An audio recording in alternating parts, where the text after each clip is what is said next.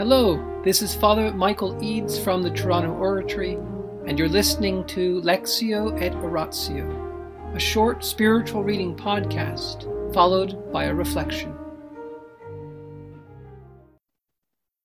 The Life of St. Philip Neri by Antonio Gallonio, Book 2, Section 7, Chapter 74.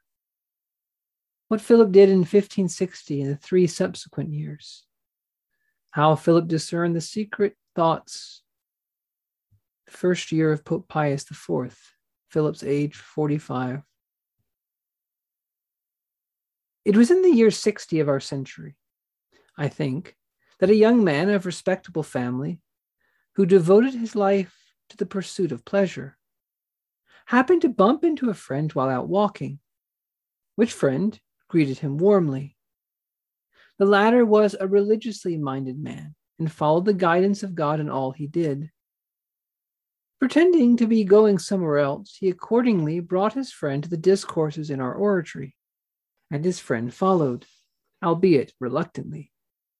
He listened to the discourses and afterwards wanted to go home. But his friend, who was eager to save his soul, took him to meet Philip and then persuaded him to go to confession to him, though nothing had been further from his mind. Hardly had his friend suggested this than the young man imagined he was being ridiculed and began to resent his good intentions. Nevertheless, he was overawed by the appearance of the Holy Father and knelt down before him to make a show of going to confession. Invited to relate his crimes since he had no intention of admitting anything, he told the falsehoods about his sins. The Holy Father discerned this through God's agency and asked him whether he had not committed any other wrong. Let him open himself in confession. He replied that he had already explained everything quite adequately. But Philip put his arm round him and said, it's all lies, my son. The confession of sins you have made is false and deceitful. But come now, take my advice. Confess everything properly. And if you do that, you will be fit to be forgiven. His words were not wasted, for what he said so influenced the man that he began to realize Philip's true holiness.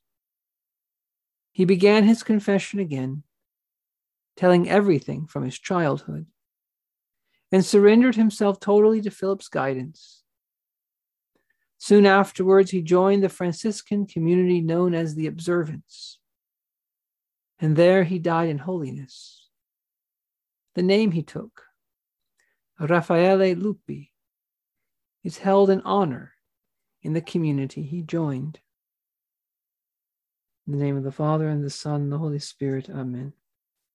Angels of God, our guardians dear, to whom God's love commits us here, ever this day be at our side to light and guard, to rule and guide. Amen. Most Sacred Heart of Jesus, have mercy on us. Saint Philip Neri, choicest of priests, gentle guide of youth, vessel of the Holy Ghost, pray for us. In the name of the Father, and the Son, and the Holy Spirit. Amen.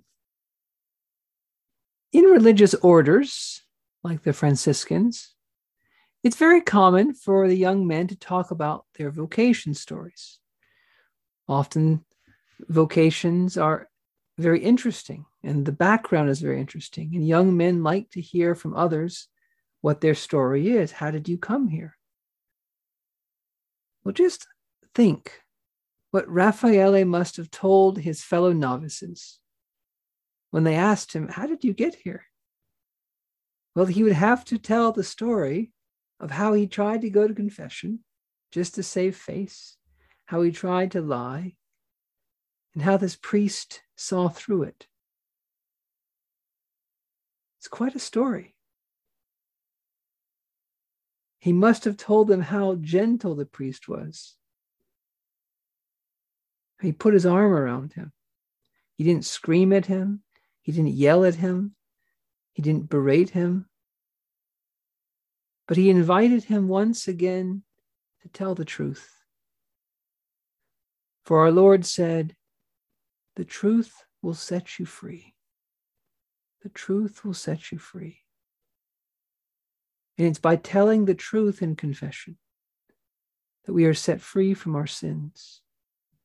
And the more truthful we can be, the more specific we can be, the better. The best way to make use of confession is to humbly tell the Lord through his minister exactly what we've done without hiding it, without excusing it. For he who humbles himself, Jesus says, will be exalted. But the other interesting detail of his vocation story, if he had told it, was how this whole thing happened by a chance meeting. He was out for a walk and he happened to bump into a friend. The last thing on Raffaele's mind that day was to go to confession. He may have been out for a walk to try to gain some kind of pleasure. Who knows who he was going to see? And he just happened to bump into a friend. And do we realize how God's timing is so remarkable? Because when two people are out walking, for them to bump into each other, so many things had to happen so many delays or or other things had to happen that day for the timing to happen in that way for that friend to be there with the other friend now we don't know who this other friend is. He's not named. Although in the footnotes you can discover uh, some of how this came about in the story. But the point is is that a very holy priest a franciscan grew out of another person trying to bear witness, a layman in the world trying to help someone else save their soul. Encouraging him, being clever, drawing him into the church, encouraging him to make confession. So let us ask the Lord tonight on this feast of the North American martyrs, St. Jean de Brebeuf and Isaac Jogues and their companions to give us the grace to be zealous, to give us the grace to be missionaries, to give us the grace to be on the lookout for trying to help people. In the name of the Father, and the Son, and the Holy Spirit. Amen.